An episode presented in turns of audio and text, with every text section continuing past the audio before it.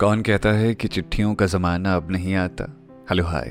मेरा नाम पंकज जीना है और आज वॉइस नोट का एपिसोड बड़ा ख़ास होने वाला है क्योंकि आज मैं आपको एक ख़त सुनाने वाला हूँ। हुआ कुछ यूँ कि तकरीबन दो या तीन दिन पहले जब मैं ऑफ़िस गया तो मेरे नाम पर दो ख़त आए हुए थे। पहले तो हैरानी हुई कि मेरे नाम पर ख़त कौन भेज सकता है तो वहाँ जाकर के गौर से देखा तो मेरे नाम पे दो ख़त थे, असल वाले ख़त। जैसे कभी कोई डाकिया लेकर आता है। तो मैंने देखा कि एक तो मून की तरफ़ से भेजा गया ख़त था। मून का ख़त बेहद खूबसूरत था और उन्होंने ज़िक्र किया था कि कैसे उनकी बहन इन दिनों उनसे दूर चली गई है और वो अपनी बहन को याद कर रही हैं क्योंकि उसे हॉस्टल जाना ज़रूरी था, लेकिन उसकी नादानियाँ, उसकी यादें मून के हिस्से में रह गई हैं। अक्सर होता है हमारे साथ, जब कभी कोई हमसे दूर चला जाता है, हमारा ख़ास सपना तो उसकी याद ज़रूर आती है। ऐसा ही कुछ मून के साथ हो रहा है और मून वो हैं जिनके कमेंट भी आप कई बार देखते हैं यूट्यूब की वीडियोस पे और उनके ख़त हमेशा मुझे मिलते रहते हैं और बहुत ही खूबसूरती से वो ख़त लिखती हैं और उनके ख़त के साथ एक ख़ास बात यह है कि वो कुछ ना कुछ उस ख़त के साथ भेजती हैं, जैसे कुछ पत्तियाँ, वो चाहे एक ताज़े फूल की होती होंगी, वो यहाँ पहुँचने तक सूख जाता है, पर उसकी महक बरकरार रहती है। फ़िलहाल एक और ख़त मुझे मिला था, जो काफ़ी लंबा लिखा गया था। मुझे लगा कि इस ख़त को आपके साथ सुनाना तो बनता है। और ये बहुत खूबसूरत ख़त है, जिसमें थोड़ी मेरी तारीफ़ है और थोड़ी मेरी बुराई भी तो दोनों चीज़ें एक साथ हैं।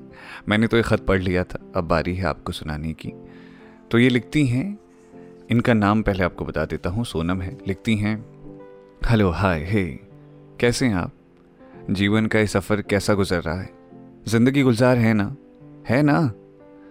कई दिनों से सोच रही थी आपको ख़त लिखूं, पर काम में बिज़ी होने के कारण हो ही नहीं पाया। दो बार तो ट्राई भी किया, पर अधूरा ही ख़त रह गया। पर आज पूरा ख़त लिखने का इरादा है। तीन बज रहे हैं सुबह के। अभी अभी टीएम भी सुन रही थी। मैंने सोचा, आज लिख ही लूँगी पूरा ख़त। मन में थोड़ा संकोच था। मेरे बारे में तो आप कुछ नहीं जानते। यूँ अजनबी का ख़त कैसा लगेगा आपको? ये सोचकर दो बार अधूरा ही ख़त छोड़ दिया था मैंने। मेरा हमेशा से चिट्ठी लिखने का बड़ा मन था। मम्मी कहती है, पापा लिखा करते थे उनको ख़त जब वो अपने घर जाया करती थी। उन दिनों ख़त ही ज़रिया हुआ करते थे बात करने का। आपको ख़त लिखना तो लाजमी था। बहुत सी बातें थी आपसे कहने को। और कोई और ज़रिया भी नहीं है। कि मैं आपसे अपनी ढेर सारी बातें कह सकूँ। यूँ तो मैं किस्मत, भाग्य में विश्वास नहीं रखती, पर उस दिन बहुत अभाग्यशाली सा लगा जिस दिन आप पटना आए थे। उसके जस्ट एक हफ़्ता पहले मैं बेंगलुरु आई थी। सोचती हूँ, अगर कुछ दिन और रुक जाती तो मिलना हो ही जाता आपसे। फिर जब आपने मुझसे मेरा नंबर मांगा इंस्टाग्राम पे, तब से अब तक हर वीकेंड इंतज़ार रहता है आपके कॉल का। सोचती हूँ, किसी दिन फुर्सत में आप कॉल करेंगे। समझती हूँ मैं। यूँ फ़ोन पे बात करना मुमकिन नहीं होता होगा आपके लिए। मेरे जैसे तो बहुत होंगे लोग जो आपसे बात करना चाहते होंगे या मिलना चाहते होंगे। वैसे मैंने दशहरा या दिवाली में पटना आने का प्लान बनाया है। मैं पूरा ट्राई करूँगी कि आपसे मिल लूँ। कल तो सपने में भी देखा आपको। पता है, यहाँ का मौसम काफ़ी अच्छा हो रखा है। कभी आप आइए बेंगलोर। मैं आपको पूरा शहर दिखाना चाहती हूँ। यहाँ रहते हुए तकरीबन सात साल हो गए। और पटना के बाद यही वो शहर है जो घर जैसा लगता है। पटना में मैंने सपना देखना सीखा था। यहाँ सपने पूरे कर रही हूँ। अलग सा लगाव है उस शहर से और इस शहर से भी। ज़िंदगी में अभी उथल फुथल मची हुई है, बिल्कुल। अभी ज़िंदगी के उस दौर से गुजर रही हूँ जहाँ ठहराव भी चाहिए और रफ्तार भी। ज़िंदगी है कि बेहिसाब परेशानी दिए जा रही है। अच्छा एक बात बताऊँ। मैं आपकी कोई फ़ैन वैन नहीं हूँ। बेशक आपका काम बहुत अच्छा है। भगवान ने मिश्री घोली आपकी आवाज़ में, पर बुरा मत मानिएगा। कहानियाँ सुनने और सुनाने के मामले में मैं नीलेश मिश्रा की फ़ैन हूँ। कॉलेज के दिनों से मैं यादों का एडिट बॉक्स सुनते सुनते असाइनमेंट्स किया करती थी और जब नींद नहीं आती थी तो कहानियाँ सुनते सुनते सो जाया करती थी। उन दिनों अकेलापन था, घर से दूर रहना सीख रही थी। उन दिनों कहानियों से राहत मिलती थी। ये कहानियों की दुनिया बड़ी ख़ास है। मुझे खुशी है कि आप भी इसका हिस्सा हो। भगवान आपको और कामयाब बनाए। एक चीज़ है जो मुझे आपकी ओर खींचती है, वो है आपका व्यक्तित्व। सादगी भरी आपकी बातें। आप कैसे छोटी छोटी बातों में खुशी तलाश लेते हैं? आपकी मुस्कान बच्चों जैसी है, बिल्कुल पाक। अच्छा लगता है देखकर, रिश्तों की गहराई समझते हैं आप। मुझे मिलना है आपसे, और थोड़ा और करीब से जानना है, पर इतमान से। हो सके तो कॉल कर लीजिएगा इस इतवार। वैसे तो और बहुत सी बातें हैं कहने को, पर मैं आपको और ज़्यादा बोर नहीं करना चाहती। बस, वो लिखावट इस ख़त के साथ भेज रही हूँ जो आपसे पहली बार मिलने के बाद लिखी थी, वो भी इंटरनेट पर। मुझे तुमसे मोहब्बत हो रही है, या तुम्हारी लिखी हुई कविताओं से? मुझे तुम्हारी आवाज़ से मोहब्बत हो रही है, या तुम्हारी कही बातों से? मोहब्बत हो जानी तू या रोक लूँ खुद को? सोनम श्रेया। शुक्रिया सोनम, तुम्हारा ख़त बहुत खूबसूरत लगा और इस ख़त के जवाब में मैं बस इतना कहूँगा कि शुक्रिया मोहब्बत देने के लिए आपने इतना वक्त निकाला, ख़त लिखा, ख़त लिख कर के भेजा, वही मेरे लिए काफ़ी था और हम जैसे लोग जो छोटे शहर से निकल कर के बड़े शहर आते हैं, रेडियो पर कहानियाँ सुनाने लगते हैं, उनको जब सपने देखने का वक्त मिलता है और जब वो सपने देख करके अपनी ज़िंदगी में आगे बढ़ना शुरू करते हैं और उनको जब ऐसे किसी का समर्थन मिलता है, प्यार मिलता है तो वो खुश हो जाते हैं। मेरे बहुत ज़्यादा बड़े ख्वाब नहीं हैं। मैं बस इतना चाहता हूँ कि मैं उम्र भर कहानियाँ कहता रहूँ। मैं चाहता हूँ कि मैं उम्र भर ऐसे ही बातें करता रहूँ। कभी कहीं किसी सिरे से आपको ऑडियो नोट भेजता रहूँ। मुझे नहीं मालूम कि इंटरनेट का ज़रिया कब तक रहेगा, लेकिन मैं जब तक हूँ इस दुनिया में मौजूद मैं तब तक ऑडियो नोट के ज़रिए हर रोज़, हर शाम कुछ ना कुछ लेकर के आई जाऊँगा। कभी ऑडियो नोट, कभी तुम्हारी मेरी बातें। शुक्रिया ये मोहब्बतों के लिए। ये जो मोहब्बतें आप देते हैं कभी कभी ऐसा लगता है कि सपने जैसा ये सब कुछ है। मैंने पहले भी ज़िक्र किया है कि मैं हर हमेशा अपने आप को बड़ा भाग्यशाली मानता हूँ कि आप इतनी मोहब्बत मुझे दे रहे हैं। इतनी मोहब्बत देते हुए कभी कभी डर भी लगता है अंदर से कि कहीं ये सब चीज़ें जो अभी मुझे मिल रही हैं, वो सिर्फ़ एक छलावा तो नहीं है। हाँ वो बात अलग है कि आपने मोहब्बत दे कर के इस पायदान पर पहुँचा दिया है, जहाँ पर कभी कभी खुद से, खुद को देखने पर बड़ा प्यारा लगता है और लगता है कि हाँ शायद ज़िंदगी में थोड़ा बहुत तो ठीक ठाक काम कर रहे हैं। बस ऐसे ही ज़िंदगी का सफ़र कट जाता है। खैर, ये तो रही ख़त की बात। अब आपको एक कॉल सुनाता हूँ। हालाँकि हुआ क्या था कि बीते दिनों से कई बार मुझे ईमेल पे बहुत से मैसेज आ रहे थे अंचल के ख़ास तौर पे। तो अंचल से मुझे लगा कि बात करनी चाहिए। तो चलिए इसी बात पर उन्हें फ़ोन मिलाते हैं और जानते हैं कि वो क्या हमसे शेयर करना चाहती हैं क्या वो हमें बताना चाहती हैं। हेलो ट्यून पाने के लिए स्टार और नौ दबाएँ और विंक म्यूज़िक ऐप इंस्टॉल करें। हेलो हाय अंचल बात कर रही हेलो अंचल बात कर रही हैं? हाँ जी बात कर रहे हो। पंकज बात कर रहे हो ना? हाय मैं पंकज जी ने बात कर। रहा हूँ थोड़ा नेटवर्क में आएँगे हाँ मेरे फेसबुक फ़ाइल तो इतनी सारी आ गई आपका नाम सुन के आपकी आवाज़ सुन के। ओके आप थोड़ा सा नेटवर्क में आ जाइए क्योंकि मैं आपकी आवाज़ को क्लियर नहीं सुन पा रहा हूँ। हाँ मतलब थोड़ा सा फुर्सत में आराम से बैठ जाइए आप। हाँ मैं आराम से ही हूँ अगर आपको कंफर्टेबल है आप सही आ रही है आवाज़ तो ओके मैं अब आपको सुन सकता हूँ। तो बताइए अंचल अपने बारे में कौन से शहर से हैं किस जगह रहती हैं? मैं राजस्थान से हूँ श्री गंगानगर से। ओके हाँ जी। तो क्या करती हैं? क्या का, काम क्या है आपका? मैं एक्चुअली अभी तो फ़िलहाल वैसे जॉब ही कर रही हूँ। कहाँ? मतलब प्राइवेट सेक्टर में। Okay. ये जो इमिग्रेशन वगैरह होते हैं ना हम्म, हम्म, हम्म। वहाँ पे। Okay okay. और क्या काम है आपका? हाँ मेरा वहाँ पे रिसेप्शन पे ही है। ओके ग्रेट तो हाँ अपने शहर के बारे में बताइए अपनी जगह के बारे में बताइए थोड़ा क्या है खास आपके गंगानगर में और क्या है आपके गंगानगर की सबसे बड़ी खासियत ये है कि इस टाइम तो वो ना इंडिया में सबसे गर्म चल रहा है इतनी ज़्यादा गर्मी हो रखी है। तो फिर आप खासियत है। आप तो एसी से बाहर ही निकलते होंगे? एसी एक्चुअली मतलब ऑफ़िस में एसी होता है घर पे तो नहीं है खैर। हम्म। हाँ पर हाँ मोस्टली लोगों को एसी की आदत है पर काम करने वाले वो धूप में भी करते ही हैं। कितना टेम्परेचर मतलब यहाँ टेम्परेचर यहाँ पे फोर्टी नाइन अभी था अरे बाप रे। और आज? आज में भी फोर्टी सेवन समथिंग है। तो ऐसी गर्मियों में कैसे मतलब अपने आप को सब लोग ठीक करते हैं? मैनेज कैसे करते हैं? घरों में रहना कैसे हो पाता है?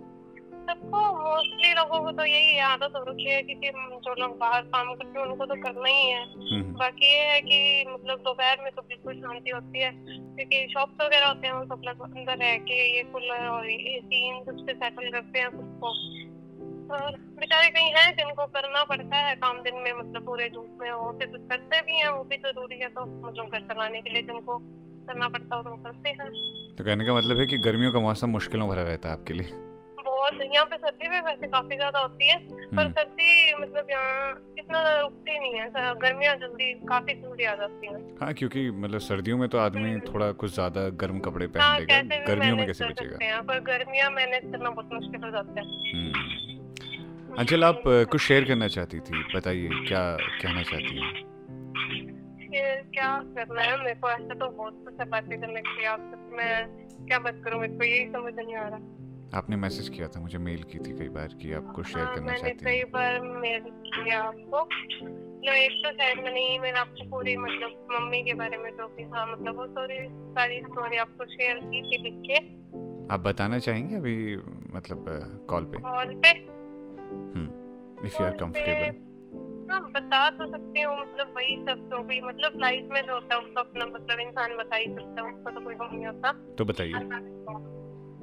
हाँ तो ये है कि मतलब देखो, जब छोटे होते हैं तो अपने पेरेंट्स का इतना वो नहीं होता ना मतलब दाल चावल में अपने रहते हैं कि हाँ पेरेंट्स के साथ।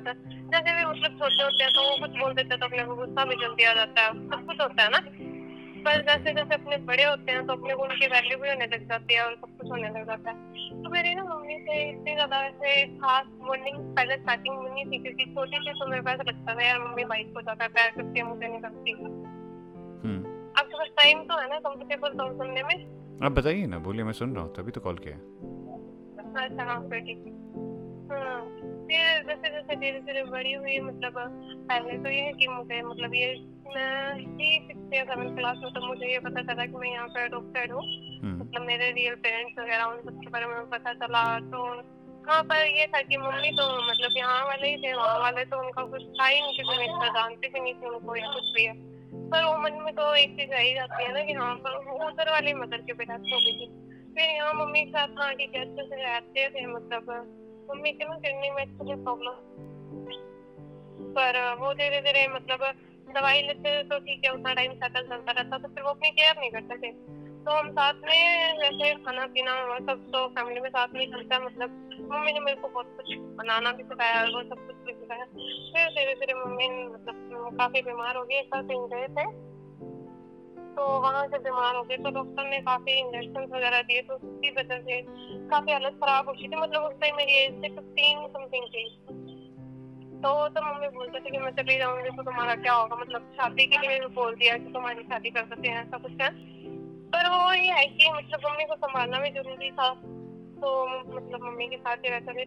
फिर जैसे जैसे धीरे धीरे मतलब मम्मी और पापा की ना स्टोरी ऐसे बोल सकते कि लव स्टोरी थी उनकी क्योंकि वो उनके बिना रह नहीं सकते। पापा अभी भी ना कभी याद करते मम्मी को तो यही होता है कि वो रोने लग जाते हाँ। मतलब बच्चे तो रहते ही फिर पापा का मम्मी का बहुत प्यार था फिर धीरे धीरे चलता रहा चलता रहा वो बीमारी में पर वो आना था वो दिन भी मतलब हम्म, वो ठीक है हम्म, मम्मी सुबह सुबह बीमार हो गई थी फिर उनको हॉस्पिटल वगैरह लेके गए ना।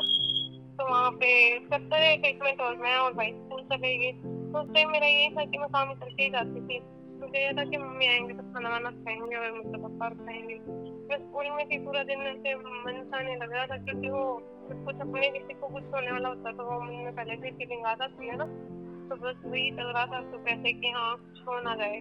मतलब कुछ होगा गलत फिर शाम को जैसे ही मैं घर पे आई मतलब घर पे एंटर तो मैं हुई नहीं तो उससे पहले ही पापा ने बोल दिया कि मतलब पड़ोस वाले बुला के लेके आओ मुमताज़ की गए उनको बुलाने, मैं घर पे बस अंदर आई और मम्मी तो मतलब मिक्सर लिया और उनको और जो भी गंगा जल वगैरह पिलाते पिला के बोल दिया कि हाँ ये नहीं।